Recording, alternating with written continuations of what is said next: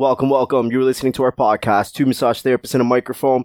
My name is Mark. I'm a registered massage therapist, registered kinesiologist here in Toronto, Ontario, Canada. And we've got a real cool guest sitting in our couch. Finally, someone that sits on the fucking couch. we have this here, and everyone opts for the fucking Captain Kirk chair. Puts it in the middle of the No, not everyone. Some people have sat on the couch before. Sulu, Warp Factor 5, all that kind of shit. Although I do. Are, are you a Star Trek fan? I could be right now. Well, fuck. Look at his face. He has I know no he's idea what you're talking about. Like I'm talking about the original Star Trek. Okay. Captain Kirk, Captain James Tiberius Kirk. Okay, because I mean, Patrick Stewart. Yeah. Way before that, right? Yeah. No. No. he looks he looks quite a bit younger than you. Yeah, but still, what do you mean? It's it's, it's timeless. It's ageless. That shit. It's the Asian genes. yeah. I don't know. He's Asian too. I think I think you might be a little bit younger than both of us. yeah, maybe a little bit. I look it, but you'd be surprised. Dun, I dun, thank you, though. Thank you. Dun. So we have uh, Chris. He's an RMT. He's hanging out on our couch, and uh, Amanda's also. Well, you already heard. She's she's in the Captain Kirk chair. yes, I am. Do you feel like Do you feel like Captain Kirk? Not for a second. Hmm. You probably more like Captain Kirk than you know. By the way. All right, can we uh, analyze my Captain Kirkness later? Let's talk about Chris. Sounds like a good idea. We'll have to come back to that. yeah, we'll circle Right back. on. All right, hey guys, it's Amanda, and uh, yeah, as Mark said, we're hanging out in the office today. It's a pretty cold day here in Toronto, so the three of us thought we would just hang out and shoot the shit and talk about Chris's journey as a registered massage therapist. And uh, yeah, I honestly met Chris about seven and a half minutes ago. I know nothing about him other than he's an RMT and he likes motorcycles. So that's all I need right there. And now books, they're best friends. Check, check, and that's all I need. Yeah. So we're yeah, we're just gonna talk to Chris and shoot the shit. There's really no agenda for us putting the headsets on today, and I really like that. It feels very relaxed in here. Yeah, I even have my feet up on the table. I might have to join you. Chris, why don't you uh, tell the masses a little bit about yourself? Well, before we get into that, Yeah, why sure. doesn't anyone actually sit on the couch? It's so comfy. It, I know, right? Uh, more more people than not don't sit on the couch though. I think it's Oh. uh, people get very nervous when we're putting the headsets on. Chris is uh, making himself comfortable, which is nice. But Guys, people rearranging my fucking cushions. What the hell? people get a little nervous when putting the headsets on and i think sitting in my desk chair feels maybe a little more powerful it's a little higher and then you've got the desk at height i know some people come in here with notes which by the way uh, you know you don't need to have notes let's just talk let's be Yeah. relaxed There's a Captain Kirkness to the chair. That's why. Yeah, there is. Yeah. I think that's what it is. Um, that's great. fuck it i'm gonna sit on the floor anyway ah, yes. So, Chris, Hi. Chris, Chris, um, before we start, why don't you tell people how you came to be on our couch today? I think this was long overdue because of Mark's uh, continuing education programs. I've always been getting the emails, and you know, you kind of just skip, archive, delete, trash, whatever it might be. And I was like, you know, I'm actually going to take a look at some of these courses, and they were they're they're still very interesting and. Um, appealing to me, and I still need to take your uh, joint mobilization course. Um, and then I was looking for an accountant. Short story. I hit up uh, whoever was behind continuing education, and he introduced himself as Mark. Um, and this, uh, you know, obviously this was through, uh, I think it was emails. So the voice in my head does not match what I'm hearing right now. But it doesn't mean I'm disappointed, though. I'm actually, that actually sounds like disappointment. I actually pictured a, a more squeaky tone Mark behind the scenes. But Really? I like the voice. What about what about the, my your typing? e- your email squeaky? sounds squeaky. Yeah. Yeah. I don't know what it was. That though. So back to how I got into this is just because I need an accountant, and lo and behold, that's your brother. That is my brother. What's up, Brian? Yeah, he's great, by the way. Um, and then social media uh, came around too, and I started following him, and um, then saw this two RMTs and one mic. Um, had to make sure that it was something that was within Ontario because sometimes you'll find massage therapists outside of Ontario, and they'll kind of be they'll take the massage therapy industry into a different kind of avenue. So I actually listened to the, some of the podcasts, and uh, lo and behold, I found Angelito, who just happened to be a follower of mine that day, and I just I spent like the the whole hour or two just doing some research on both of you and and Angelito. Um, and then I was like, that's it. I gotta I gotta hit this guy up. Mark, can I get on this? I, I love to talk about uh, the massage therapy industry, and I love to talk about health and wellness and my growth and where have I where has this t- this career taken me in the past nine years. I love it. I love it because the whole point of us doing this podcast was to share knowledge, was to you know sort of let let RMTs talk about whatever they want to talk about. And you heard it and you're like, yeah, I want to do this. And you contacted us and that's pretty cool. Guys, this is really cool because this is a platform I have been thinking about for a while of how what to do, but not on a podcast uh, type of platform. But I guess you could say my social media. I'm trying to introduce uh, series. Um, I have so many in mind because as uh, my background before being an RMT was a professional dancer, so the creative aspect not to say I've lost, but I'm kind of just honing down of how to apply that as being an RMT. And so that's the kind of the uh, educational aspect of maybe introducing muscles that we don't really focus too much on and i call i call that the forgettable series. Oh nice. You know no one talks about like the popliteus and the pronator teres and like serratus anterior and all those mu- cool muscles. So and i introduce that to my clients and they say you know i wish i knew about these muscles. And ding there's there's a light bulb and i make a series out of that. And then there's another series that i've just a bunch of creative ways I just want to introduce what I've learned as a massage therapist because this actually being an RMT has actually changed my life as hallmark as that sounds. 9 years ago I probably I didn't even know what an RMT was to be honest until uh I guess this kind of parlays to how I got to become an RMT. Yeah, let's start with the dance because yeah, I was going to say I have I'm, so many questions. I'm, I'm, fascinated with the dance. Where did you where did you study dance? I'm I'm I'm a informal trained dancer, so I didn't awesome. study.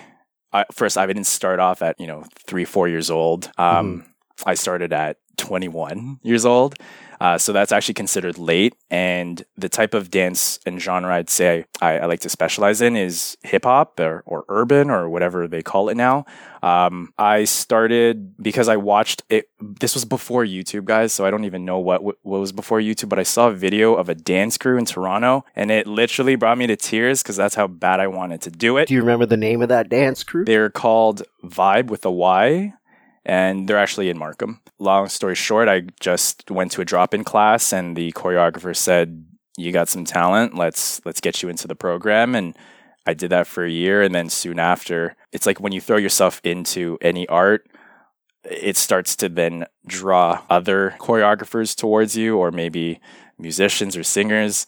Uh, but in this case, uh, YouTube was now coming up with a lot of LA choreographers that I was really drawn to with their type of style um, of hip hop. So I moved out there to LA. How old were you when you did that? Uh, 22. 20. Did you have, did you have money or you just went like fuck it? No, I'm just going. No Airbnb. Yeah, then there was no Airbnb. There was just some shady Kijiji.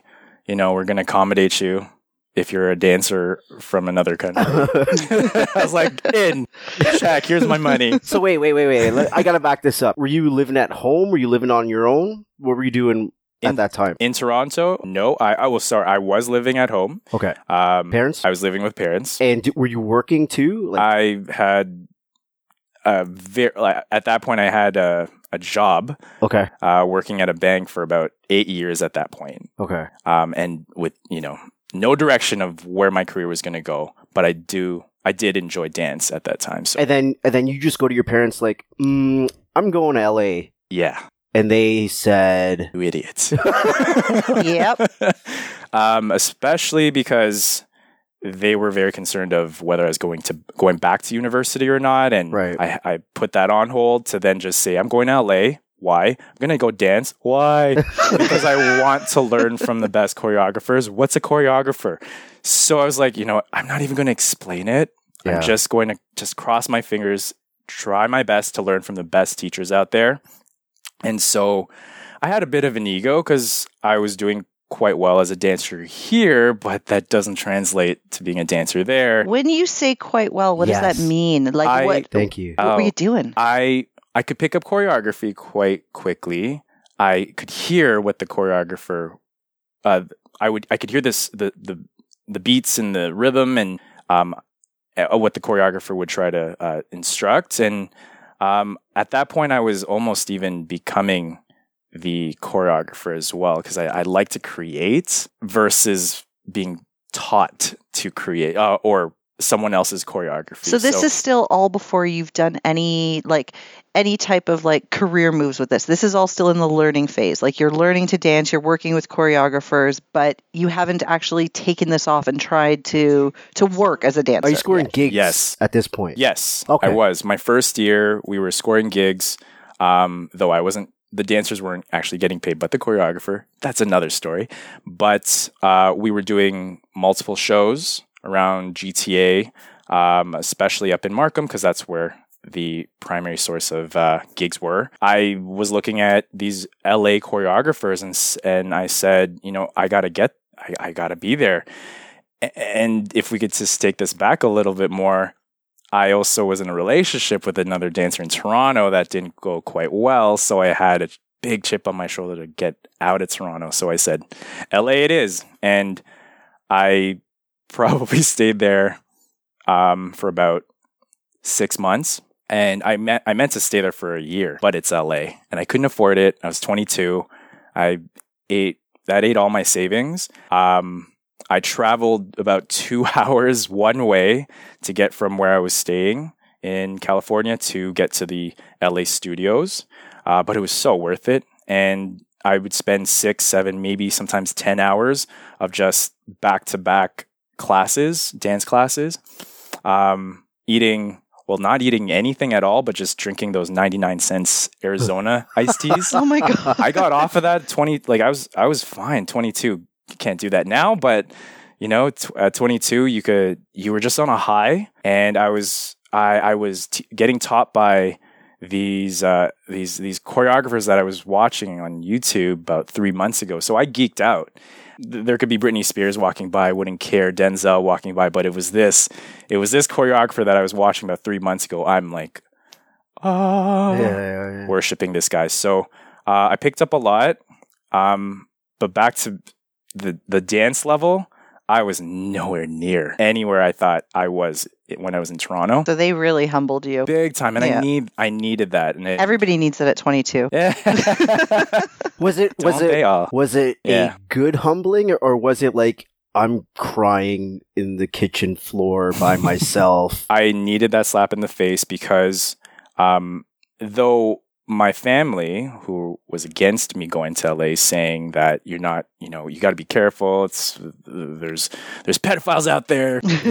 there's, there's there's there's there's people that are gonna just take your money and just scaring me. Right? I said I'll be fine because I knew deep in my heart that there, there this was either LA was either going to be the the, the longer route or it's going to teach me something Mhm. that was going to take me on the longer route. And it was the latter. Uh, I lasted six months, big slap in the face, eating crackers, starving, Yeah. um, slimmed up, not in the best way possible. Uh, and I had to come back home. And it was probably the best thing that happened to me because I actually met a few great dancers out in LA that I brought over to Toronto. And long story short, the workshop that I built for these LA dancers in Toronto gathered a bigger community of dancers in Toronto to come. And I was introduced to the industry dancers and choreographers Mhm. that became my, I guess, employers. And so they hired me just based off of the fact that they knew me from this Nice. workshop, but I didn't have the skill to back that up. I was still, at that point, I was only two years into my training hmm and that always it they they would give me a gig to perform at a show and i was just like uh, okay if you want me to do it. I didn't think I, I was able to. So there's always this anxiety of performing on stage without the actual confidence uh, of training and i but they still gave me the gig. I had a look they said and i think that's kind of what you need sometimes in the entertainment industry. Fast forward now, if I can parlay this to the RMT journey, I did a a show. Um, it was a charity actually, and there was another RMT there. Um, I won't uh, bail out his name yet, uh, but he was in was a backstage and um, he was singing Rent, something from Rent, and I just found myself walking through the hallways looking for who's singing this. It's like who's I'll, magical I'll give you a hint, everybody. We already know him. He might have already been featured on this. Yeah. he already has been. episode blank. And uh and so I met I met him and that was it. He didn't tell me he was an RMT. He didn't say anything else, but I really really enjoyed this guy's uh, vibe and next thing you know I'm sitting on the TTC and he's on the poster for Sutherland Chan Massage Therapy School. So I called Robert Gleed and I said, and I asked him, I didn't know you were a model. Why didn't you tell me? And he's he laughed and chuckled. He's like, I'm not I'm not a model. That's that's the school I went to. And uh, you know, I'm going to say this right now. I was like, "You're a masseuse," and he was like, "Whoa, buddy." he backed it up. He he schooled me on the actual regulation. I thought that was cool, just because he was such a cool guy. Anything he could say was cool. Then he is a really cool guy. Yeah. You just listen to him talk. He's just Yeah. a cool guy. yeah, Yeah. just so happy. And he told me about uh, an orientation um, night at Sutherland Chan. And this was at a point where not like I failed dance, but it was kind of it, it it hurt me being in LA financially. So I had to take a bit of a um, I had to keep my distance from dance because in Toronto you still gotta you you gotta take classes and those aren't really cheap either. And at that point I was only teaching dance. He said, "Well, why don't you just why don't you just go to the orientation? No pressure, um, but it'd be great for you to just kind of find something there if it attracts you." And that I did, and I I do thank Robbie for you know kind of starting the starting the fire, but um, Sutherland Chan was a big component of uh, of of how things shifted towards being completely lost and vulnerable and broke to I think I like this stuff and they taught us or sorry they told us what they were going to teach us and anatomy and physiology neurology um, a bunch of courses and it really just ignited something in me that I didn't think I had Career college done right. yeah Absolutely. Right there. at 23 i was 23 years old um, i wasn't really i was picky of course too because again you're getting family telling you do this do that Go be a dentist, nurse." be a nurse be a nurse yeah um, stay at stay, go back to the bank where you were working at for eight years you know um, find stability and i being a black sheep of the family any anything they told me, I would just do the opposite. So I probably should thank my family for that too. um, and because my family didn't really know the career of RMT and what what it could offer, um, and neither did I. But I knew that this was something that interested me, and it kind of uh, like dance felt there was a whole world of, um, of of anatomy that I really just enjoyed learning. Mhm. And um, I got to credit the instructors at, at Sutherland Chan, especially anatomy instructors, that really made it so fun and funny to Mhm. learn bones and muscles and nerves and ligaments and all that stuff, which I probably in elementary school would snore to death because Yeah. I was like, this is so boring. But now it's like, it's, it's, it's, it's like food for the soul when I listen and Yeah, talk about it. definitely having good instructors makes a difference. Yeah. But you have to have some, like you said, you have to have some sort of fire for it. Like for me, the only thing when I was going to university, the only degree that made sense for me was kinesiology for the reason that, like, I was trying to think about sitting in lectures about, okay, history. Like, nope, not going to fly. Political science, no, not me. The only thing that really ever interested me was actually understanding the body. yeah, Like that to me was just, and I knew from young, young, I'm like, I'm not going to be a doctor. yeah, Not because I can't, by the way. Okay. but I just, I, I knew that I wasn't going to go to medical school, but I wanted to work in some way where I could learn anatomy and physiology and neurology because Right. that to me is interesting. I actually have talked about this on a few podcasts. I think that it should be taught more in younger grades too. It's astonishing how very little people know about their own body. Ain't that the truth? Like, really, absolutely nothing unless you've actually decided to study it in some way. That's what my doctor's for. That's what my mechanic's for. I don't know about my car. Take the mechanic. I don't know about my, my Okay, body. okay, fine. Take it to the doctor. your body, though, like it is literally the only thing that you have with you your entire life. Like, what is actually more important? You go through a number of cars. Since I've known you, you've probably had like six different vehicles. It's your body stays with you. Understanding your body to me just makes all the sense in the world. and it never ends. The learning of your body. Yeah. Yeah, so many components to it. But also, Robbie did he, he did get me on the fact of the flexible hours. Mhm. you know, after you know, it's funny because when you're running your own business, then it's like, what flexible hours? He said, you know, you're Chris, you're, you're a dancer. I'm a singer. I still get to do my passion, um, and still pay rent at the end of the day. And I help people. I connect with people, and it was that word connect that really said, okay, I gotta, I gotta get in there. Cause at that point, I didn't know that that word would actually mean as much as it means to me now.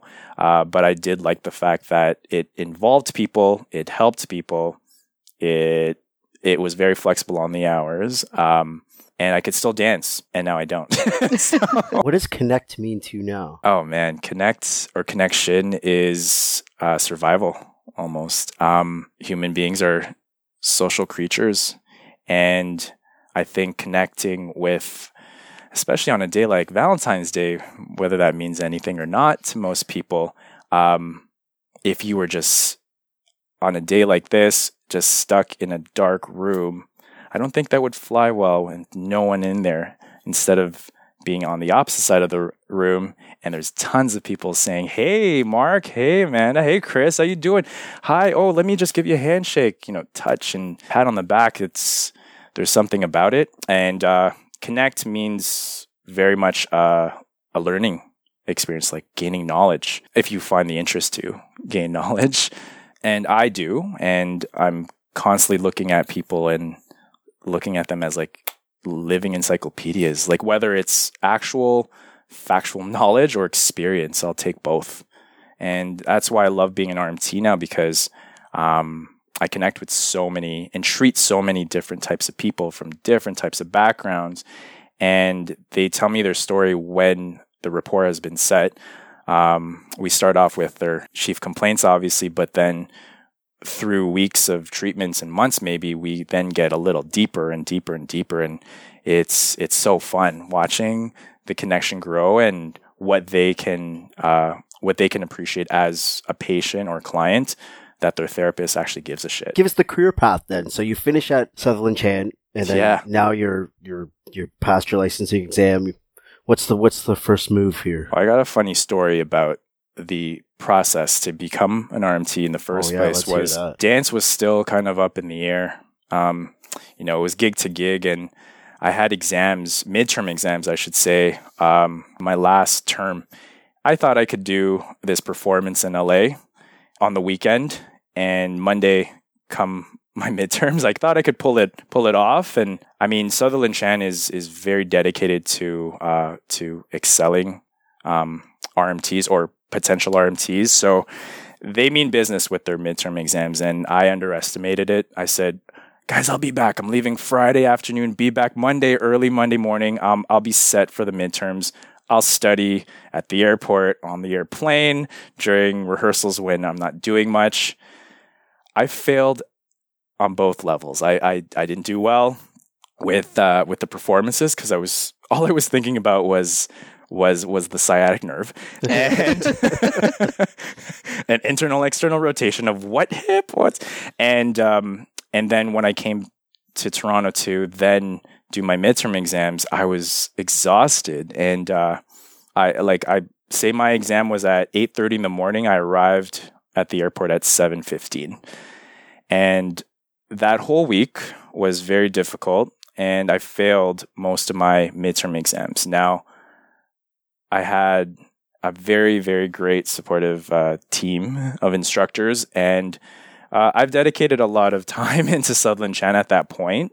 So they said, you know what, Chris, this is going to suck for me to tell you this and suck for you to even try to do this, but you need to give up dance right now to focus on graduating. First off, passing. Mhm. And we will tutor you. We will dedicate our lunch hours to do that if you cut dance off.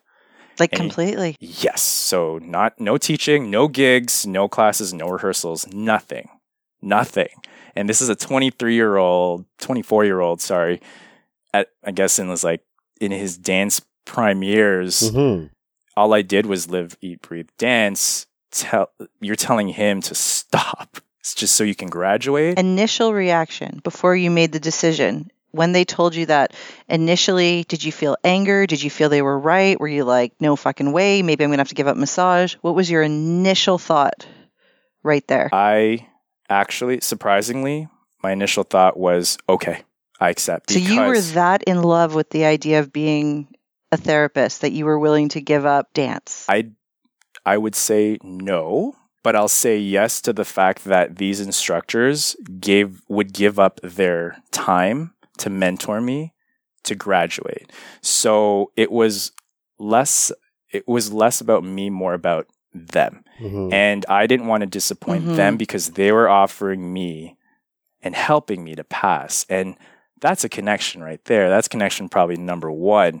Is that they were giving me a chance. And I don't want I didn't really want them to be disappointed. It's if it's about sacrificing one thing like dance, I'm totally willing to do that. And I could see why they're doing that. It's because there's there was and is sorry uh, a better future for me to just put some time four months only by the way four months of my time just dedicated to the studies of being an rmt i do those four months it wasn't hard to not dance it was hard to continuously stay in school and get my marks from what it was like at 60% all the way up to like 85 and I, I, I, as soon as i finished my exam and as soon as i heard that i was gra- i was graduating it felt like i just conquered mount everest because that was such a difficult climb. Like i'm wouldn't really call myself a good student. It's really hard for me to sit in class to to listen to things back then anyway. Um, but for me to do that and to dedicate my my every single day to being mentored and tutored by these awesome instructors it was it was worth it That's really cool of them to do, man. Yeah. yeah. Like I remember when I was in, uh, I went to CCMH, Canadian College of Massage and Hydrotherapy, and I was, uh, I was like a mid '90s student. Like I used to do examinations, like midterms and finals, multiple choice exams, and I would finish them in like 15, 20 minutes. Like that, that was my, and it was always a game with me to, how fast can I finish it this time? Like, Yeah. 'cause so that way I can just walk out, throw my pencil, and just like have a Barney Stinson exit kind of thing. right? Yeah. Yeah, because We watch a lot of st- yeah. sitcoms. because he always has this uh, really cool exit. Anyway, this one time, because I used to work late and I used to work early in the morning, that I totally slept through this this exam, this, the start point of this exam, and so I get there late. I get there 15 minutes late, and now they won't let me write this test. I'm like, what the fuck? What are you talking about? Like, I got a 95 fucking average now. I don't want to mess that up. They're like, no, you can't write this test. I'm like, why? They're like, because you're late. I'm like, but has anyone left yet? They're like, no, no one's left yet. I'm like, well, let me write the fucking test. There's like, I don't have, there's no advantage. Nothing to- could have been compromised. Exactly. yeah And so they're like, okay, you can, I'm, I had to plead with them. I'm like, let me write this test. And I guarantee you, I will probably finish this test before the first person finishes there. And I'm starting 15 minutes late. And they said, okay, you, You can write it in this office. cocky motherf- Yes, I was.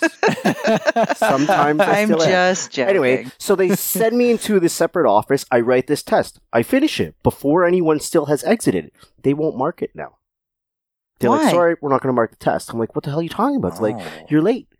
We're not marking this test. I'm like, what? What? Uh-uh. They're like, you have to petition for this test to be graded now.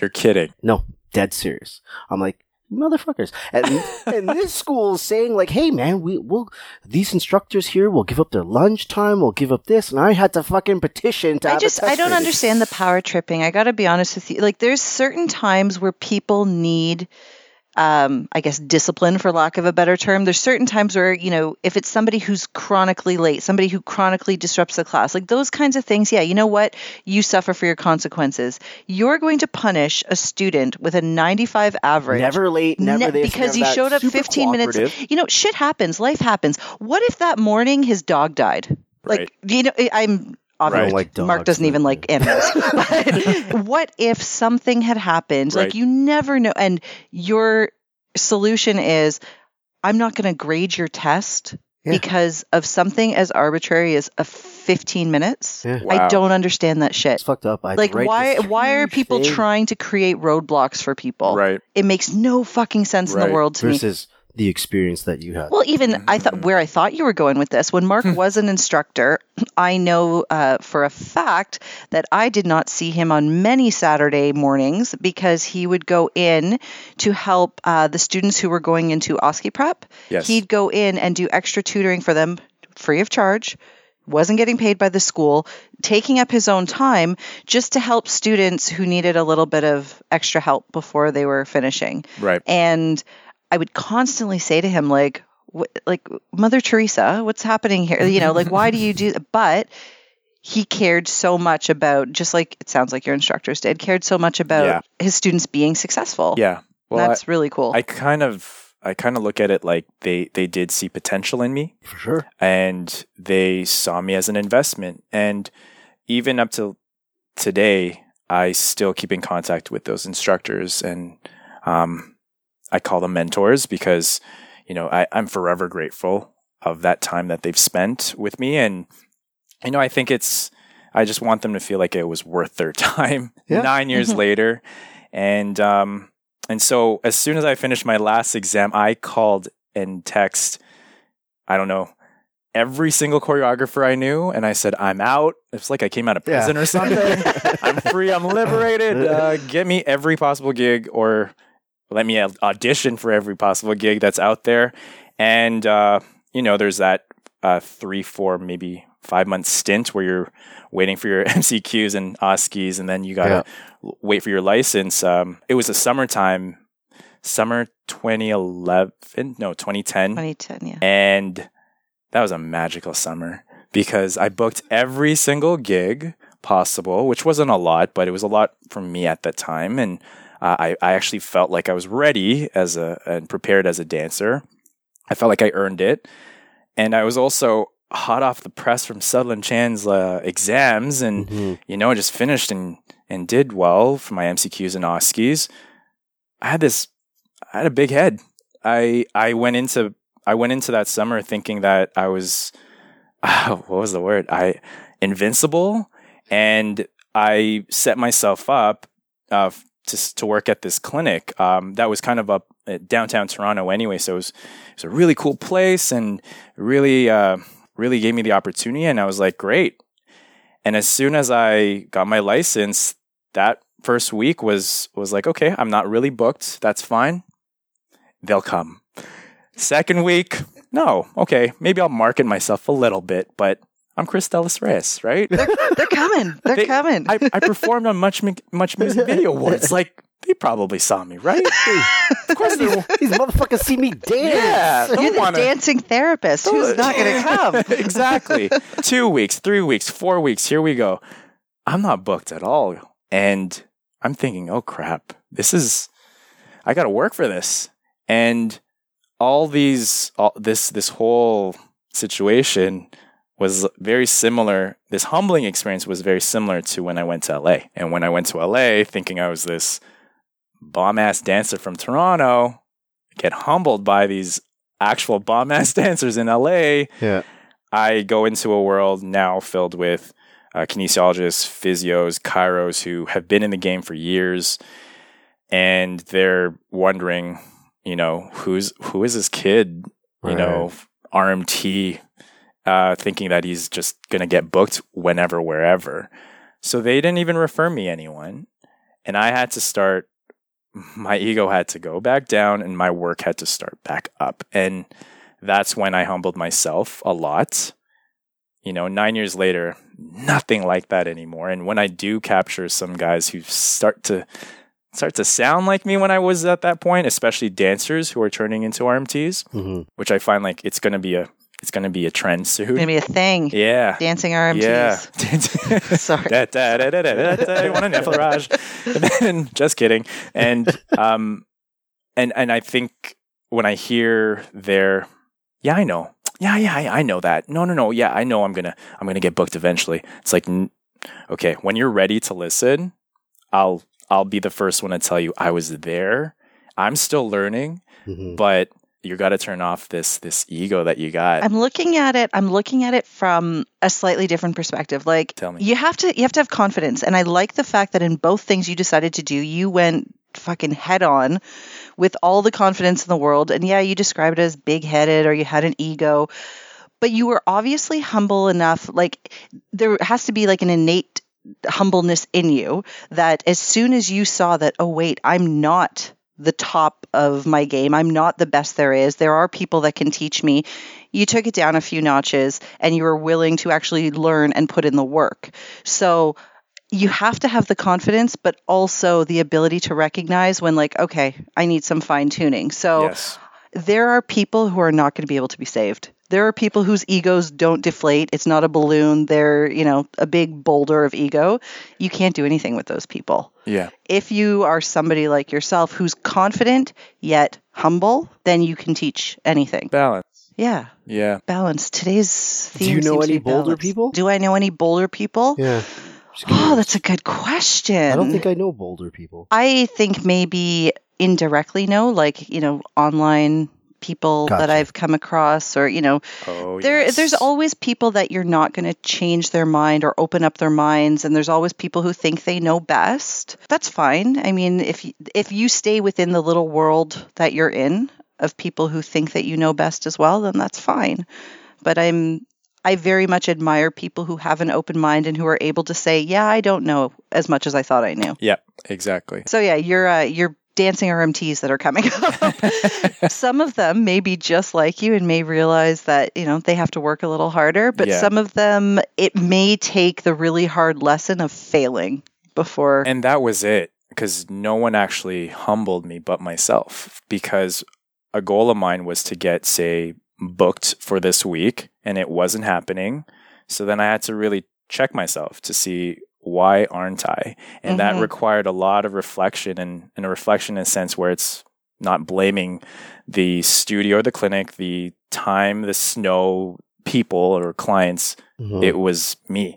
I was Right. the I was the common denominator, and that resembled LA, uh, the, my experience in LA. And I said, well, I can't let that happen again. And I'm I'm really good at picking up uh, faults and then trying my best to correct it. Um, I think that's why dance is still a strong point of mine because if I'm not doing what the choreographer wants me to do, you will only learn from failure. And that's where I come in and say, okay, well, how was that move supposed to be? They show Mhm. me, I'll never forget how to not do Right, that again. right. But it's the same thing with uh, this profession, and you know, there's there's a few things that there's a lot of things you want to do within your career, but uh, it might not fly the same or that easily. So you just adjust, you just adjust, and then you try different things. But if those things still don't work, then I take it upon myself to reflect a little bit more. Yeah, at 34 years old, I think that says Damn, you're not that much younger than me. I told you. I told you. We need to talk skincare later. I was waiting for that opportunity to say it, but yeah, I'm 34.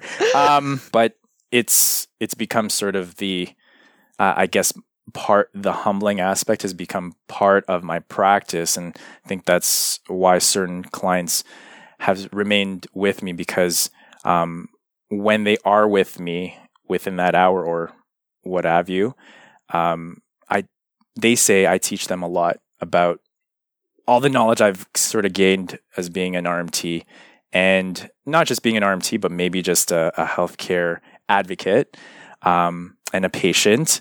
And they'd say, you know what? Um, why don't you talk about this more to the general public? And I was like, because it, there's no need to unless I really want to kind of um, expand this. And it just kept repeating itself over and over again. Saying, people saying you sh- you should. This would be helpful. And uh, that resembled the instructors who stayed, you know, that, who gave me their time, their free time to tutor me. These patients, these clients of mine were saying everyone else would benefit. So I was like, you know what? Yeah, you're, I think you're right. So cue in these projects and series that I'm putting on social media, and I, I feel I'm getting kind of a groove of it. Um, of how to do that, like what Mark's doing with these awesome podcasts. He does like two a week, guys. She's right here with me. They both do two a week. That's yeah. crazy. I, I may be behind the scenes sometimes, but oh. unfortunately, we are both living and breathing the podcast all yes. day, every I mean, day. You, kind of have to at, at some point. Yeah. yeah. yeah. No, I'm actually loving it. I've never been Serious. more busy in my entire life. Yeah honestly. Yeah. We are so busy doing this, but it's so cool. And I'm going to make another connection. It's it's uh, it's really cool just to actually be able to hear other people's stories and uh, learn about all the things that other therapists are doing. You know, as Mark always says, we it's we work in a very isolated type of profession yeah. in the sense that you're usually it's just you and your clients, right? Yeah. Um, but this has been really interesting to yeah get to and, talk to all these other therapists. Yeah, and I learn a whole bunch of yes. shit. Like yeah. for example, I had on I probably talked about this before. I had on this dude from is he from Texas? Robert Gardner. He does Robert he does Gardner. Thai massage yeah, yeah, yeah. and mat based work. Yes. And just from his podcast and watching some of his social media stuff, I'm like, I want to fucking go learn Thai massage. And so and then, we did. so we did. We found a guy go. in Toronto that teaches Thai massage. I'm like, do you do one on ones? He's like, yeah. I'm like, cool. Can can I come by? And he's like, yeah. So cool. Yeah. So I learn a lot doing this shit. But I'm really curious about your your career path, like the clinics that you were at, like that first place where you know you're sitting there you're not getting booked. There, you feel like the clinic is not really helping you out. This case is that a chain? Is that a mom and pop joint? What what kind of what type of that? place did you start out in? Was it multidisciplinary? Yes, so it was, and I still uh, practice mostly in the downtown core, mm-hmm. um, but it was a gym slash clinic. So the clinic aspect had well, was a multidisciplinary clinic. Had a chiro, had a physio, had a kinesiologist, had me as the RMT. Mm-hmm. Um, but they were still building. They just went from one name of a, cl- a clinic to another. So complete management um, facelift. And we pretty much had to start it from scratch. And here I was expecting to be booked and they were expecting me to book. And, you know, it just didn't, it didn't go well. And after two months, I had the opportunity to uh, work for another multidisciplinary clinic slash gym um, at the Adelaide Club, and that's again in the downtown core. Yep. And they they are they were the opposite of the first place, first um, clinic I was working at because they were already established, and then I just throw in sort of this is who I am. Do, do I fit your model? Yes. Okay, cool and I was booking myself in, but I picked up a little bit more of a, you know, I'm going to work for my clients a little bit more. So I showed face, I worked out there, I I hustled and I made sure I made nice with the trainers who then referred me. I made nice with the chiropractor who then referred me and next thing you know I am booked. And that took a few months um, because I actually dedicated my time to it. Dedicated your time to planning. Sorry, course plug coming at you. Um, one of the courses we we teach is business, and we talk a lot. Uh, the first day of the course is about um, strategies, to, uh, success strategies, and you touched on almost all of them. Knowing yourself, knowing where you fit within the industry. Right. Um, that has to be step one. Right. And then making some stor- sort of strategic plan, right. not just expecting that things are going to happen. Because at the end of the day, as you said, when things weren't happening, you can blame the weather, you can blame the location of the clinic, you can blame the type of clientele. No, at the end of the day, it is always on you. If you're not successful in some way, it's your fault.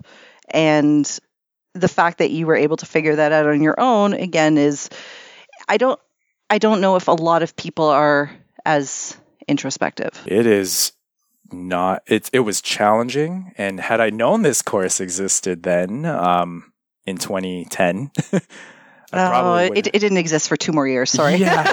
it probably would have helped myself, but I know how that that program would definitely help a lot of new RMTs coming in and just trying to understand their place because um, I knew the clientele that I wanted to work with and I knew what type of treatments I wanted to provide. And that's so important because when you when you go to school, as awesome as Sutherland Chan was, as awesome as those instructors are, they're teaching you what they're teaching everybody else, Yep. right? And it's up to you to figure out how you're going to use all of this knowledge and turn yourself into a therapist. So you found that you fit in well at the Adelaide Club, right? The Yep. Stuff that uh, your mode of therapy, and then uh, where where does your career path take you from there? Like how long are you there? When do you decide you want to bolt? I'm quite selective of the places I worked, so I I stayed there for uh, for about three to four years until until I actually got hired by the clinic I initially wanted to get hired by, and that's where I'm currently at um, on the side called Medcan, and that's again downtown core. Um, the reason why I like that aspect of their clinic is it's integrative and not only do they have a sports medical team with chiros and physios and kinesiologists and RMTs, but they have dietitians and um, and and and uh, psychologists. And I know I sound like I'm plugging them. I'm really not. But that's that was what I wanted to surround myself with because being in practice, I think at that point was four or five years. I started to realize that um, I'm not going to be able to 100% heal, fix, and complete my clients. And it needs, um, as much as we are, as RMTs healers, there's, there are a few limits of what we can do that I can't talk about diet. I can't talk about psychology. I can't, you know, so within our scope of practice, that's what I mean by our limits. So, I liked working around these other specialists because then I could refer out and even just having lunch in the staff room with them, I'd gained so much knowledge just by them talking about Mhm. what they cooked and why they cooked it and what's it for. And the psychologists are just so super brainy and like they literally are digging into every single person's psyche. And it's just like they're, they're like, you know, Professor X, like, is that his name? Professor Charles X. Yeah. Yeah. And um, Charles Xavier. Charles Xavier. And, and uh, I call it free education. so Yeah. I literally was around all these special specialties. Um, but I found that uh, I would have colleagues, RMTs as well, that just would only stick with their own scope of practice and would keep it within themselves. Knowledge wise, they weren't ready or willing to expand out. And I didn't think for my own practice and my clients that I thought that would be a disservice to them because if you can recognize something that of an issue within your practice, within your treatment, that they can actually benefit from a dietitian or a, or a psychologist or a naturopath or maybe even a chiro refer out. And that was the whole thing bes, um, behind Medcan was this circle of care. Mhm. And, um, and that's, that's so big for me is this referral, uh, system. And I, I love being an RMT, but I also just love connecting with other specialists who can teach me and also being a patient. That's why we were talking. It's so funny because Amanda and I were talking about um, healthcare benefits. And I was saying the reason why I got mine was yes, I was getting, I, I could get treatments, uh, which I need, but I can also learn from these chiros and physios and acupuncturists and osteopaths and naturopaths um, about what they can offer. So, free education, yeah. Well, not free education, but still paying monthly, and it's quite a doozy. But um, that was then, and that's what led me to my own practice. And my own practice is called Holistic Connection because of the connection aspect of, con- you know, referring out to other types of like-minded practitioners, specialists, physicians, practitioners. I said that already, and what I learned from Medcan is was great. They're a very integrative healthcare system, but it's it's a little conventional. So I'm taking it back a little bit to be unconventional and let's start talking about relationship health and sex therapy and and psychology in a sense where it's not just because mental health is such a broad term now Mhm. and there's so much there's so many avenues you can go about that. And being an RMT when you're in a treatment with someone you can almost recognize where or if they need someone that's that works within psychotherapy that can help them. And I have referred out and it's it's it's helped so much everyone. So I think that's why I involve myself with um, um, within my practice a little bit more than I do outside of my clinic. So MedCan, I've taken less days there uh, because I find that there's a lot more flexibility with my own practice, and I can dedicate a lot more time to. Um, to understanding my patients rather than just a soap note. I want to actually understand them because their pain or their chief complaint doesn't define who they are. And sometimes with all the knowledge gained, whether it be techniques or modalities, if there's no connection to your client, I don't think they, as a patient, would appreciate someone just kind of writing symptoms. Here's your recommendation or referral. Away you go. And what I also read was there was an article at the Adelaide Club about a very successful personal trainer who's had his clients for 10 plus years. And the it- you know he said basically it's these clients of mine don't come see me because I'm helping them achieve a fitness goal. It's because they like to be with me for the Yes. hour It's it's very true. Like um, you I- should you should really just actually come teach our course with Oh, yeah. but like, like we did it. Like I'm my I'm mouth really kind of dropped I'm, I'm kind of fascinated with some of the business coaches in the states because I don't f- see a ton of them here. hmm And one of them is this guy Scott Linguist. Someone called him the rebooking master or something like The that. re- the god of rebooking. The rebooking, godfather the of godfather of rebooking. And that so was I just kept saying that during the podcast because I really wanted to stick for him. And he was pretty much saying there's a holy trinity, and if you've got these three things in place, you're you've got them rebooked. One, they gotta like you, and if they don't like you, forget it. No. Right? Two, they gotta believe things that you're telling them. Right? Mhm. So Yeah. whatever you're educating them with, they gotta believe it. Yeah. And then three, they have to see value in the things that you're telling them. Yeah. Yep. And he's like, if you got those three things, boom, you're gold. yeah It's- Rebook, it's- like, no, no problem. Yeah. something I try to push on um, therapists who I work with that I'm, you know, that I'm trying to help them in terms of building their business is if you're not genuine, people see through that immediately. Like not nobody is going to want to stick with you if you don't even believe what you're saying. right Right? So you don't have to sell a goddamn thing right if you believe in what you're doing. Yeah. Because people will see how passionate you are about it. And if you are attracting like minded people and you're genuine with them and the treatment recommendations you're giving them are really based on what's good for them. Yeah. You don't have to ask them to rebook. They're going to be saying, like, okay, when am I supposed to come back? They're looking at you as the guru. Like, tell me what to do and I'm going to do Right. it. yeah just So- keep it real Yeah, exactly. just keep it real Just so keep you it you real. you have your solo practice along with MedCan, right? That's Yes. the part time gig. Yeah. What do you find the most difficult part about having your solo practice? Um, it work doesn't stop after you treat.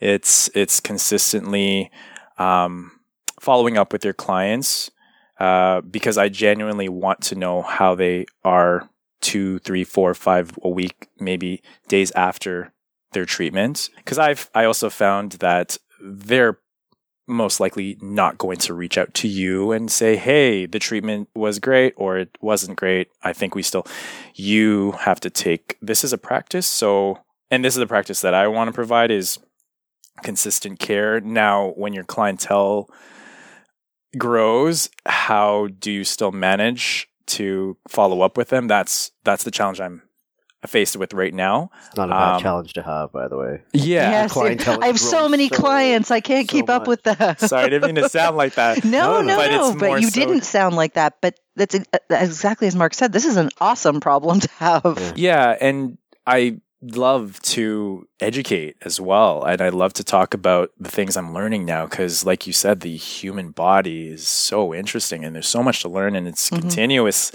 you know, growth with what, you know, like the, the weekend, uh, I just did a workshop and it was multiple aha moments. And, you know, I think that was what I was missing in, in the last three, four years of, you know, my practice and my techniques needed an upgrade or Mhm. needed something else other than what I was doing. And, um, and now I'm really excited again to show that to my clients and say, hey, you know, could we try something new? And, you know, they're, they're falling in love with the treatments as, as well as I am. So sometimes I feel like I'm the patient being the therapist. And, um, it's invigorating when you can learn more and more. I, I just have a genuine interest to, uh, to understand people. And, um, and, and sometimes that is also just, it's going to require a lot of reading. And like, like Angelito said, I mean, I won't sleep till three o'clock in the morning doing education, but, um, I'll find ways to listen to the podcast to stay connected, like your, your podcast and, uh, stay understanding of the other RMTs that are out here and their mindsets. And, um, and then there's social media, you know, that's, that's a whole different ballgame of trying to stay connected. Yeah. And then there's just your own, um, readings of whether it's you know reviewing anatomy or or or research and uh and then there's just there's so much and um it is when you have your solo practice there's a lot to do but i honestly wouldn't trade anything for it because it's it's my way of being creative within a within a um within massage therapy of something that really can either disrupt change or upgrade or evolve it because as soon as I found out that massage therapy can do so much than just put you to sleep, I I was like, game on. Like there's this knowledge is something I want to share, but I'm still gaining and I want to just keep sharing. And I know you can't see my my hand details. As a dancer, I'm always moving. And um I love when people do actions when they're on the podcast. Sometimes I do tell the people, like, by the way, can't this is what's happening right now. um, so my hands are flailing, guys. You can't you can't see this, but uh, there's there's always something to say about um, your own practice and people, whether they are tired at the end of the day. And people ask my clients anyway. Will ask, "Aren't you tired? Aren't you? you know the question? Aren't your hands Mm. Don't your major-" hands hurt? When I massage my boyfriend for five minutes, my hands hurt. exactly? and Why do my clients sound like that? Oh my God. Sorry, guys. You don't really sound like that. So, mine do. but um, I was I was gonna say it's. I, I tell them it's nothing's ever tiring if you actually love it. Um, and it, it will get tiring, obviously, like 12 hours of massaging, no thanks. But I, at the end of the day, feel like I connected with some real people, um, some clients, some, some colleagues. Heck, whoa, that was 10 hours? I couldn't even tell. It's true. And I mean, like you said, when you when you got into the profession, the flexibility attracted you. That was a huge pull for me. Mark was one of the first RMTs I ever talked to when Yeah. I was considering becoming an RMT. And he same thing, I definitely credit him for sort of selling me on this whole thing. He said, I've got the most stress free life in the world. Like, my clients like me. I don't take work home with me. I work the hours I want to work. I'm like, Right. "Well, where do I sign? Like, what, what am I doing? and the flexibility attracted me. And now that we are running the businesses, you know, I still have my practice. We're teaching at Con Ed. We've got the podcast. I, I work 100% of the time, Yes. as does Mark. Between, you know, dealing with my kids and being here, we work all the time. But it's not like this type of work that I just can't wait to go home and like drop. You know what I mean? Like, I, I don't know. I still feel like it's it's meaningful and I like what I'm doing and I'm not even so much concerned about the number of hours. right. Whereas when I worked at a company on salary, I would every so often calculate how much I actually made per hour based on my salary and all of the overtime I did. and I was like, fuck, this is not worth it. Yeah. If I did that here, maybe not worth it, but I love it. So it's it's fine. I hear it. I Yeah. hear you. So that being said, tell me about the worst place you worked at and what made it the worst place. you don't have to use one names. place. Yes, thank you. or you one, can. one place that looked very appealing on paper, and by paper I mean social media. Okay. I got, I was, I just saw the glitter, and I was like, I want in in this clinic. It's it's so different and casual. Um, and then I got in there, and I stayed there for a few years, and I started to notice that that's all it was was just glistening from the outside, hmm but the health care aspect from the inside wasn't there at all. Mm. So my values and their values didn't match, and I struggled to stay within that because they they're they were are are hot.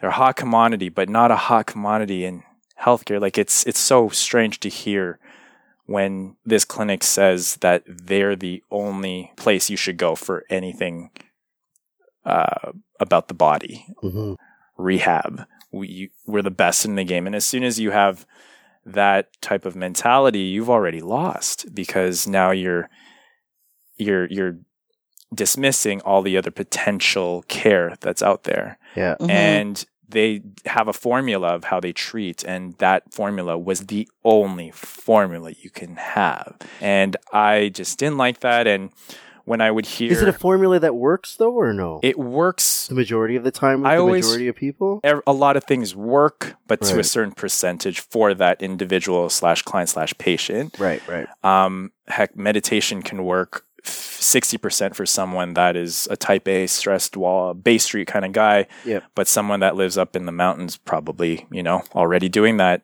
two percent. So I think everything can help, but they were quite firm on this is this is the way. This and- is our brand. This is the way we and that's it. our brand and it was it was a branding technique and Yeah.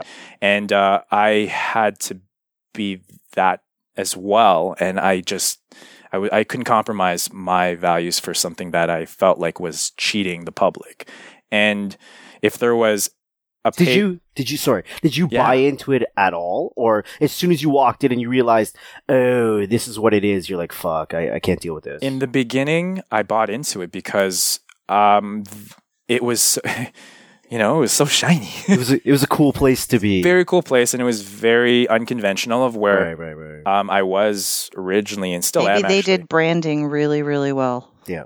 And that can definitely cloud your vision when you see, like you said, the shininess. Yes. But I, I really agree with you. And before I run away, for everyone listening, I am running away because I have children to pick up from school. Um, something that you said really makes a lot of sense to me. I really, I really can't get behind anybody who doesn't see that their way isn't the only way. So I'm really I, I I can understand going into a place like that where they're like, you know, you have to do it like this. This is what we do. This is what works.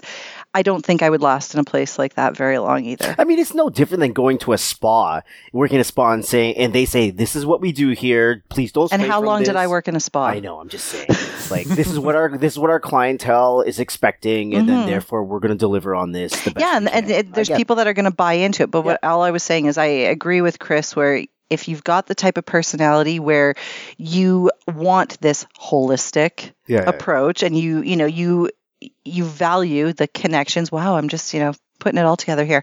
It's you value the connections, and you know you understand that there is a place in the industry and, and within healthcare for all different types of therapies, and Yeah. you're not egotistical enough to think that you are the be all end all. I love that about people, and those are the type of people I want to work with. So I'm with you. We could work together. Haha. On that note, I'm just I'm leaving. I, I kind of think I know uh, the company you're talking about, and I'm just curious: is it an ego thing or is it just a branding thing? Or is it that they truly believe it? And because I think there are people who really, really, really believe that this is what works. Well, let's ask and- the guy on yeah. the inside. Is it an ego? Was it an ego thing or was it a branding thing? Both. Both. Both. Okay. I think the the branding almost became part of the ego. Mm, Gotcha. And it, you know, to the general public, they liked that. There, it was. It's kind of like you know, seeing LeBron James Mhm. or Tiger. Well, not Tiger Woods, but let's let's just stick with a great boxer. Probably is like uh, Floyd. Yeah. You know, he he's he's he's quite cocky. We all know him, but he he is quite great as well. But uh, it it almost becomes the brand. Like his I hear you, what is his brand's name? Uh, Mon- make money, team money, or something. I mean, that's just screams like ego, right? so that that was, I mean, not to kind of put them in parallel, but that that disappointed me because there would be a patient that would come in, drop a, a walk-in, let's just say, who doesn't have an amazing following on Instagram, maybe. And he's a father of two or three and he started bench pressing because he just wants to keep up with his with carrying his kids and he injured his shoulder and he comes in can you can anyone help me and i i was certainly booked so i had to ask you know the the person that held held the whole thing together and he denied him just because he didn't have a following and Oh, wow. i was like Oh wow. i was like what Yeah. but but he needs it and he's like uh you know i got i got stuff to post i got i got i got oh, so like branding to. was the most important. right branding first then healthcare second And- Okay. Now it makes a lot more sense. It's Yeah. not just about the way, the type of therapy they were providing. No, it was sorry, about the fact that the therapy wasn't even always there. yeah exactly That's unfortunate. yeah On that note, On that note- take care, guys. thanks amanda it was nice to meet you Well, I can I can definitely see how that would be not a very pleasant work experience, especially for someone like you, man, who's super self aware. yeah thanks it gave me the opportunity to to do something of what i'm doing right now anyways is building i guess building my brand but it's happening quite organically it's it's happening slowly but it's happening organically in a sense where um, i want to make sure that everything is authentic and real and and informative and educational to the public as well as uh, also attracting who are like-minded individuals in the game and you know it's fun when you're actually sticking with your values Yeah. within your practice Oh no, that's a huge part of it. That's Yeah. that's that's the thing that makes you just want to. You're you're in it for the long game. i And- think so Yeah, and that that's a huge component to it. yeah So where do you want to take this whole thing, man? Where where do you want to go with it? How how how how big of a monster do you want to be, or you, or or is that not part of the deal? Uh, I initially wanted a big monster of maybe a space and a community where, uh, you know, there were other there are other uh, specialists in this holistic world that can provide their services and care. Um, and I wanted to take this, you know, multiple places, but I think that's why I've slowed it down. My movements and uh, sorry, my progression is because I didn't really sit well because I do want I I want it to be a little bit maybe more small town and um, I live downtown Toronto where everything's quite fast paced and um, there are you know a lot of pop up shops you know within either be clinics or or fitness gyms or anything like that popping up and I mean there's so much uh, glossiness that has to happen with that as well. Not all of them, but that doesn't attract me anymore. And that's what I initially wanted to do. And I think I just want to have kind of a small little space that shares a more quality type of care and attention and um and whether it be on a Uh, you know like maybe suburban city or suburban part of Toronto or in Costa Rica on a beachfront It'd be so be amazing. yeah, yeah. just to connect to other like-minded individuals, but to also build a community that is like all influenced by natural health care and and we could just talk versus communicate on social media and and just sit down and connect because I think that's a healing experience as well for most people is just uh, I treat a lot of people who are quite isolated within their work and sometimes even at home.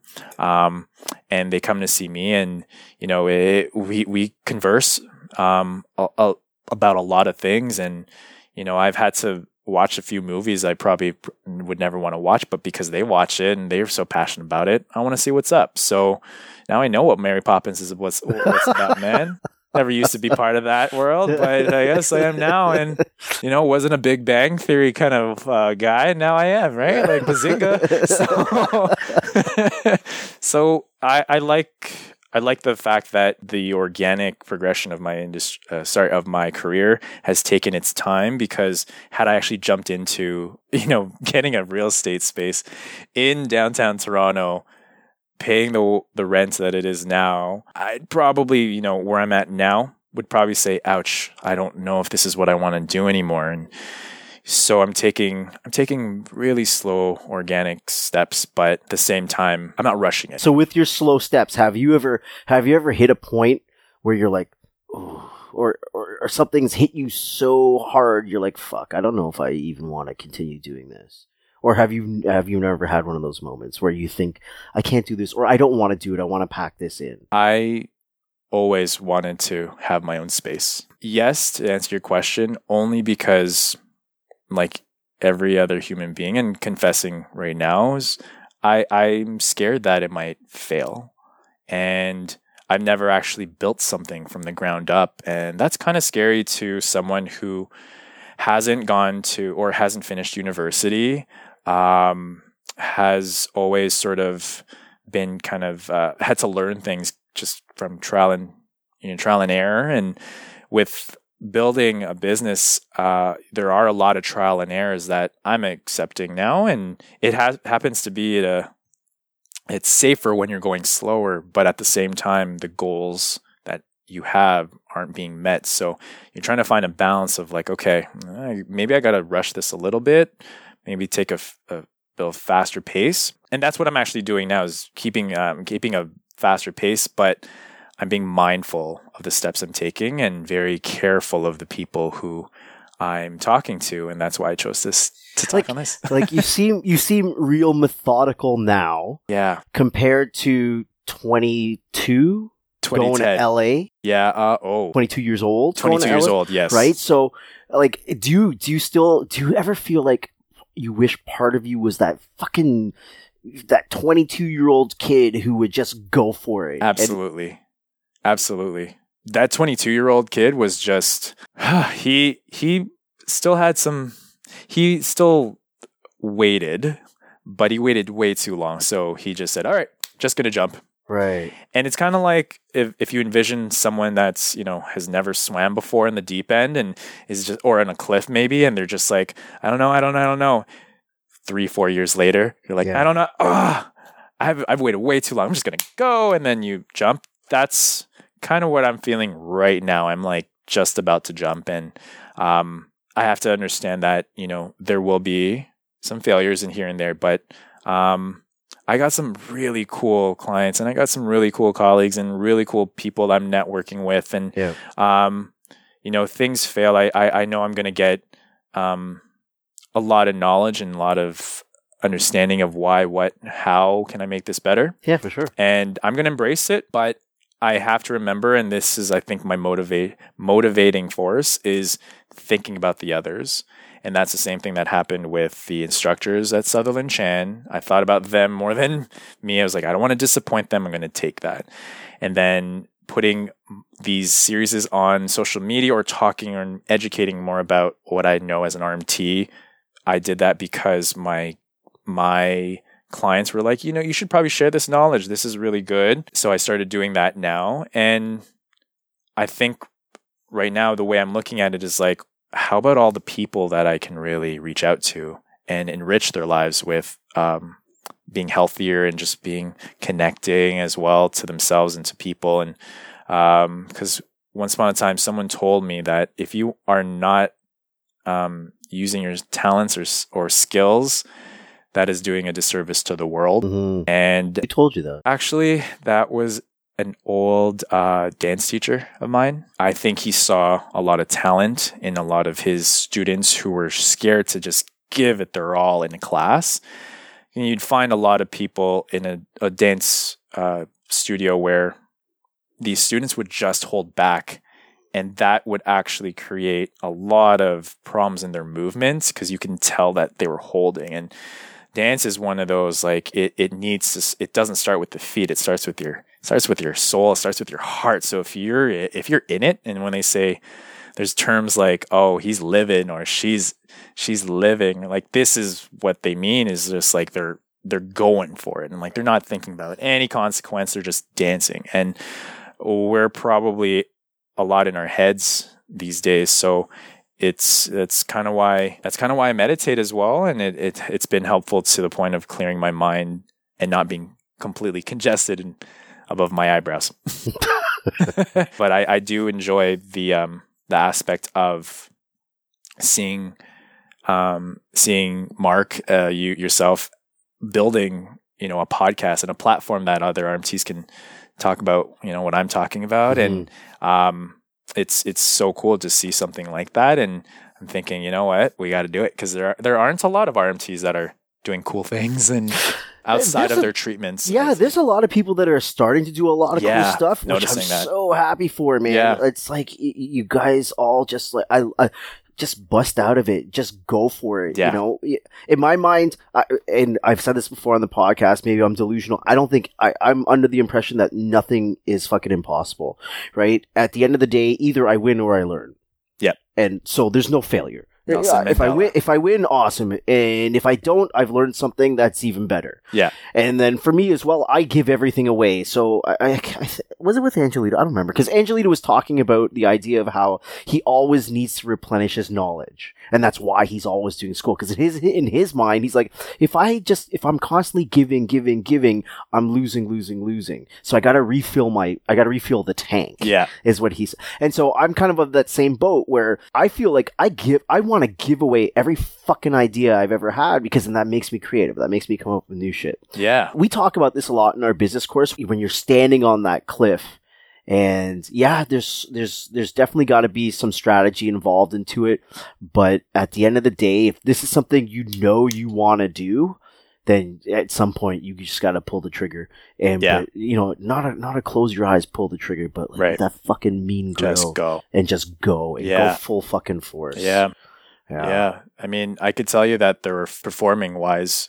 there'd be more than half of the time I pulled the trigger closing my eyes. And I look back at those moments thinking, I wish I had that performance back because it would have felt so good to get off stage and just have said, I gave it everything. But I was always concerned of how dumb do I look doing this movement or how silly do I look? You're right, exactly. You know, there's these confessions of a dancer, but you know, there's there was always concern of of looking worse than the um, other amazing dancers surrounding you at the moment. is this a common thing with with dancers I'm not sure. And the psychology of dancers is so interesting because there are, I think, just either born to or have had to adapt to the to to being completely no inhibition whatsoever and just live on stage and just perform the fuck out of that song. yeah And when they, when you see a dancer just just live in their moment, like sometimes they have their eyes closed, they don't care who's around. It's it's captivating as an audience member because you're like, wow. But at the same time, for me, it's like, wow, I wish I could. right And so the other maybe 25% of the time I performed in my whole career where I did live in the moment, those are the ones that I can say this was they're so memorable and you almost want to do it over and over and over again. I think that's why dancers still dance till like they're, you know, Yeah, yeah. until they can't. Those moments are really special because not only is it like a dance related situation, it's all it translates to life and it's like, okay, I feel like I could, you know, conquer uh, a, awkward conversation with maybe someone that I I don't want to have or like it makes you feel more it's empowering. Yeah, That's yeah, the yeah. word. It's empowering and um, I I haven't had an empowering moment with uh, with my massage um, industry until as of late because I'm not giving a fuck. hmm and be the less I'm caring about how this is going to come off. And like give me an example of something that you please. you Oh, give me an example. Yeah, you give me an example of something that, like, you know, where you would have been a little bit more reserved on before, but now you're not reserved on it. You don't give a fuck, and now it's paying off a little bit differently for you. Talking about and educating people about muscles, for instance, that's so simple, right? We could, as RMTs, probably, you know, we've anatomy is like our, it's like it's like our foundation, so we sh- we should know anatomy quite well. Um, I always hesitated because I was thinking of all the the uh, the chiros and the physios that know anatomy better. You think they do. Exactly. exactly. And the more you get into your pro your your your practice, you start to realize like, no, that's that's we're all either equal or you know what you previously thought was incorrect. Yeah. So For sure. now now I'm thinking like, why did I lo- I lost out so many years of just wanting to educate people. Um, that could probably have helped them. And now I'm just like, no, I've invested my time. I touch this all the time in my practice. I I study it. I'm no, it, it's it's definitely a confidence thing now, and but it it should have been should have been. I don't want to say that, but it you know it really deterred me from um, wanting to say anything because I felt other people knew more than I did. Right. But people will always know more than you. Yeah. Does that mean you can't share what you actually do know, whether it's whether it's little or medium or a lot?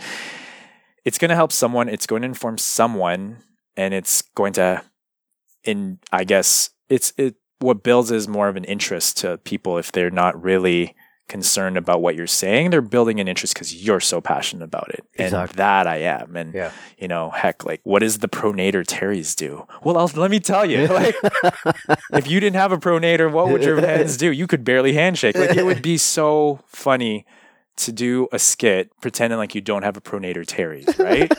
And, like, do your daily routine in life, like, scratch your butt, you know, uh, like, high five someone. Try to do that in like perma supination and then explain to people why your pronator is so important. And they're Yeah, like, yeah, yeah. ah, okay, you're funny. I'm educated. I like this guy, Chris. I'm Yeah. gonna stick with him. And that's that's kind of where I'm at right now. And I'm having so much fun with it. And but at the same time, just to kind of bring it all back, massage therapy was to me just, you know, a form of I thought it was luxury. I thought it was a luxury thing rich people do. and I thought also it was a nice way for you to fall asleep because that's what my mom would do if I was sick. Other than that, I didn't know what massage therapy can offer. And as I get into it, um, into my ninth year of practice, uh, it's it's propelled me into so many uh, directions in my life that is so fun and Yeah. like I've traveled with it and I've I've I've met so many cool people. where, have, where have you traveled to? Um, so I've been to Costa Rica Yeah. and um, going to uh, a retreat. I'm going to a retreat this uh, April to Jamaica to be treating, um, and I, you know, that's a that's a really cool situation just because they're going to be surrounded. Well, first off, it's Jamaica, and second, it's it's going to be a situation where I think environment health and and physical health and mental health meet and that's really cool. And i want to just kind of in my practice i love to find just being in the moment as i would be in dance. And i do when i'm treating. I, I get so like i get i get so mental with it and not in a bad way but the clients they they really feel when i've given my 101% versus my 100% and i'm always aiming for that 101% with my treatments because i want to get that too Do you, do you ever do you ever have those days where, oh man, can't can't do hundred percent. Not there. I'm not there. mentally yeah Yeah. yeah What do you do on those days? then it becomes work. Yeah. Um, and it becomes a situation where I have to divert the thought process that it's right now, it's not about me and it's about my client right now on the table. For one, not only are they, um, they're, not only are they paying for this service, that's not important. It's the fact that they made the time for you. They could be anywhere else, but they made the time for you. They trust you. Are you going to allow certain parts of your day, whether it started bad or good, to affect this treatment? And I'm not perfect. We're not perfect. So we're going to have our bad days. Does that affect my treatments? I think so. Yes, it, it has. And it's, but it's willing to understand that it, how to minimize that as much as possible. And if there's a point where you actually can't, could I be open enough to tell my client, like, hey, I apologize right now. Um, if you could just give me one minute to just reset myself. I Yeah. want to come back dedicated and all my focus towards you. But right now, I don't think I can. So just give me a minute. You know, anything could have happened. I get a call from family members, something sad. So I'll need a minute or even like I'll need a day. And I think being real with them that way has always been like the, uh, my foundation for my practice has always been just keep it real. If like you're not feeling it, don't always tell people like, you know what, client, I know you're on the table, but like I didn't win the lottery today, so I'm kind of upset. Like you don't have to share everything. It's it's more just if you notice that this is actually really uh, affecting your treatment to provide for your client, take a step back and whether you could do that right then and there. If you can't, literally take a step back. Yeah, yeah. And that's what I practice. Right on. Yeah. Since you brought up the lottery, if you won the lottery Yeah. tomorrow, millions, are you still doing this RMT stuff? Yes. Yeah. I, yeah. I I love that question because I've asked myself that too. Yeah. Um, I don't I don't play the lottery. Um, but there was a situation where I had to I had to buy a lottery ticket for my mom, and she plays the lottery all the time. One day she'll win, maybe, but she she was just like, you know what? Here's extra five dollars. Go get your t- yourself a ticket. And I was like, you know what? I'm thirty something. I'm gonna go buy my first ticket. I know, eighteen years old is when no, you know what? get- I totally get it because I don't play the lottery either. Yeah. ever, ever, yeah, ever. Like I don't even know what to do. yeah. Like I show up and uh, I have to tell Amanda, like, tell me what to tell the guy. Like I don't, I don't even know what to fucking say. what no, how many numbers do I pick? Up to what? Okay, but if I if I won a million or how many million? so wait, wait, wait, wait. You have to buy a ticket for your Right. mother, and Yes. she gives you extra to get a ticket. Yes, And, and I, I I bought myself a ticket. okay. Um, Did you deep down you're like, I'm gonna win this. I'm gonna win this. Don't lie. Did you feel like that? You feel I like, think "I've we all played think that way, before." right? I don't know. Like, like, like, does your mom really think every ticket she buys is a winner? Or does she know, like, okay, this is a chance?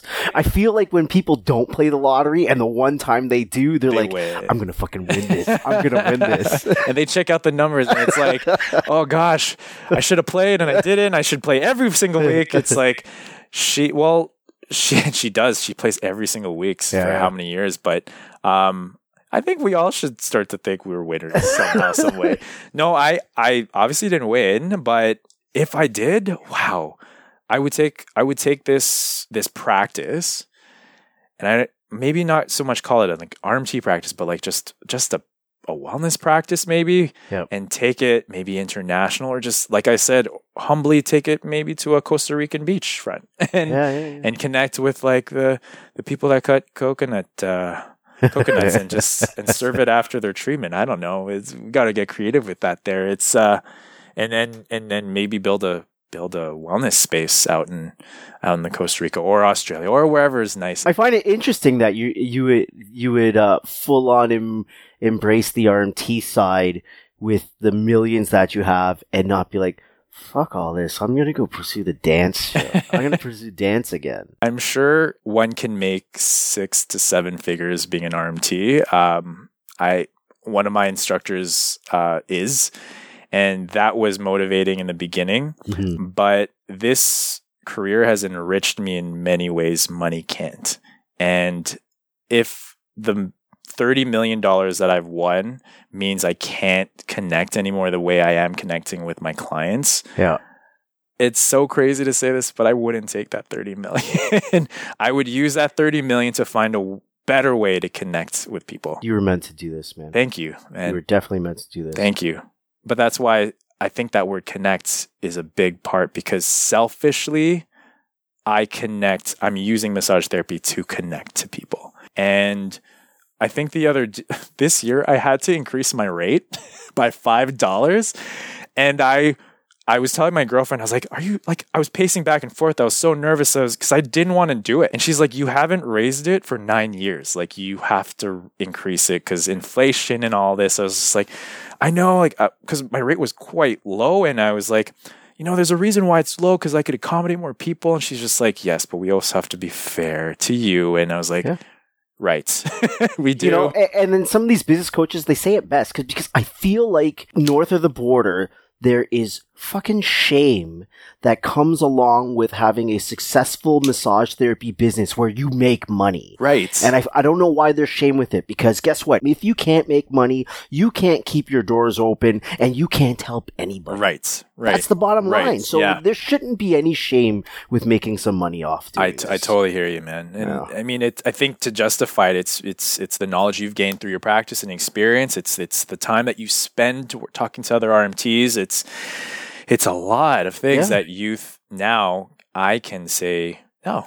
I'm going to charge. I'm going to increase that by five dollars Yeah. and sure. and and justify in many ways. But I I don't think any of my clients after I told them I increased it complained. exactly. Yeah, and I've I They- I'm They'd be happy yeah. to pay extra or pay your new rate. I shouldn't say extra, your new rate. Yeah, and that's that's great. Um, you know, we'll we'll increase will increase a lot more than just the finances, right? Mhm. Will will increase the opportunity to to do something more and more Exactly. and more, Exactly. not just for them, but for ourselves. It's it's got to be 50-50. and exactly. loving the fact that it's uh it's it's also allowing me to um take courses that you know cost money and Yep. um which I know Mark I'm ready to take your take your offer on the joint moves there and that'd be great to um to because it, it's it it's back and forth like whatever you're like Angelito said, like you you know you're replenishing a lot of this what you're learning, and then you're offering and you're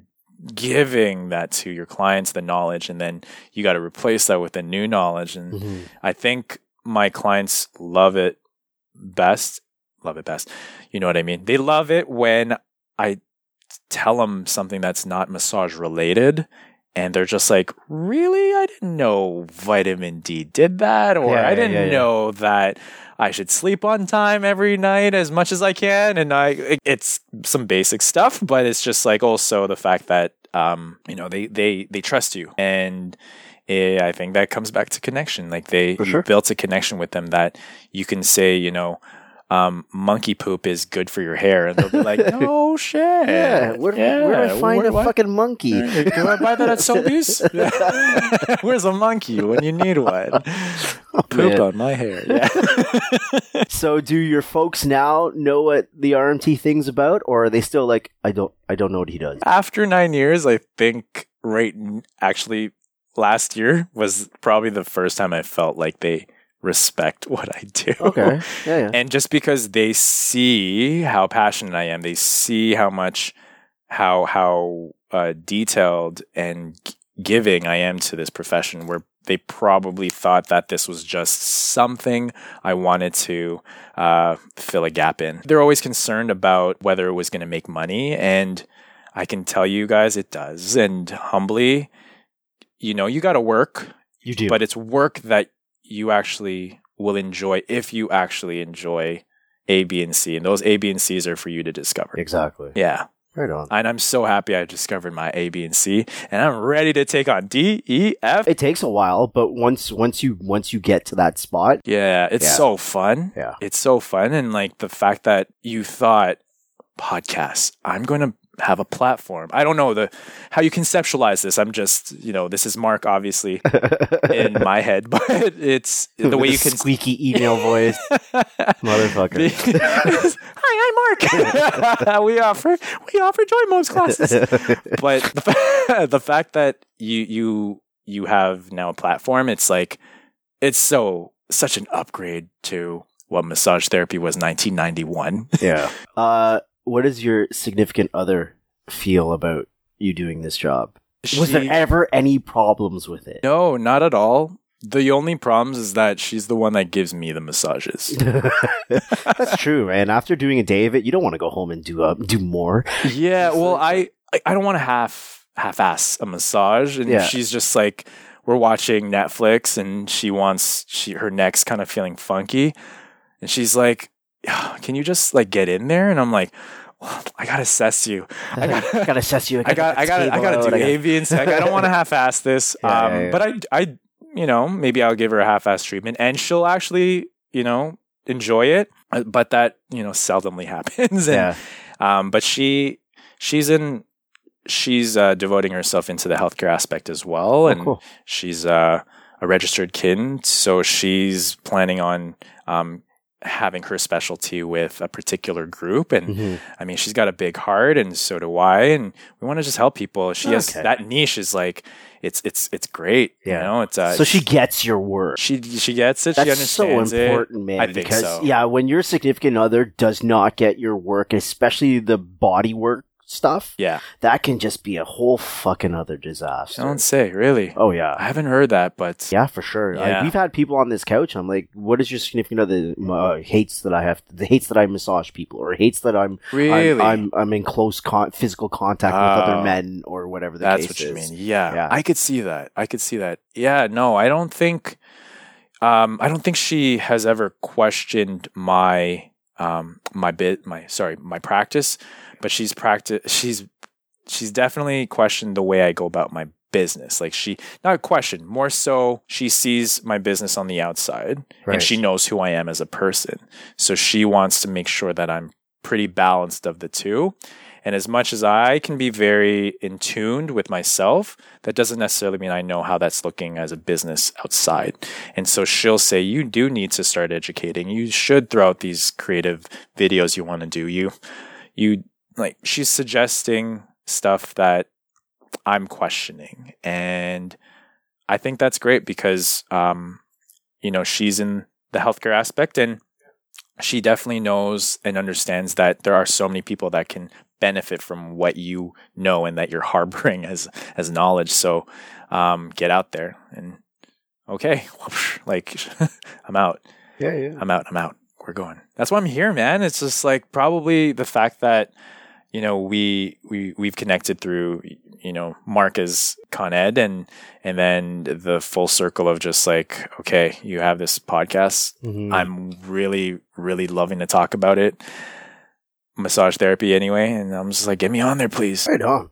Yeah. I just got one more thing because I'm so curious and I've been waiting to ask you this. Yes. And it's about dance. I'm sorry. I'm really fascinated with fucking dance performance. yeah, man. I'll talk about it. I want to know can you make it as a job as a dancer and not be good? Like, you know, with musicians, you can be a shitty musician Yep, and make it big, yep, right? You can be a shitty massage therapist and Yep. do fucking really, really well. yep. Can you be a shitty dan Not shitty, but can you be like not the best fucking dan and then excel? Is I that think a Because I feel like okay, I do think so. Yeah. Um, but it depends on what the success of a dancer means, because that could be a lot of things. Okay. Um, it, you could be successful as a dancer who is uh, in the industry, booking movies, shows, and whatnot. And there will be few dancers that aren't so talented, but they have a look right? and they fit the the the the the look of what maybe be fascinating to be around Cardi B or Nicki Minaj or Justin Bieber, Timberlake. Right, right, Um, and you could be mediocre. I, I it, don't like to use that word, but um, you could be an okay dancer. And then you could be an amazing dancer and not get any recognition at all. But you don't care because you know yourself. You've put the craft, you put the time into your craft, and you're teaching a very humble number of students how to become amazing dancers as well. And you know, you almost become a sensei with like four turtles, and all of a sudden you're saving the world, right? With those four turtles. I don't know if that correlated. I'm a 90, I'm an 80s, 90s baby, Makes so me. I had Makes to throw that me. in. But um, I I definitely think you could be not a great dancer and still make it big. Yeah, Interesting, interesting. but I I really question the the people that the dancers that do know they're not that great. Yeah. and they're they're hitting all these like you know I guess dancer accolades because you will be exposed. it's quite easy with dance because you know there's there's it's so specific. Like I said, you can tell you can just tell when someone is in it yeah, perform a dancer is in it performing and living quote unquote when you're not a great dancer that will show yeah, and you'll be exposed so careful fascinates me. if you're just okay go train more Performing arts always yeah fascinates me. yeah man right on, bro. this was so fun yeah. Thanks for hanging. yeah This was mark good awesome Right on, right on. Well, you guys have been listening to two massage therapists and a microphone, hanging out with Chris on the couch. Peace.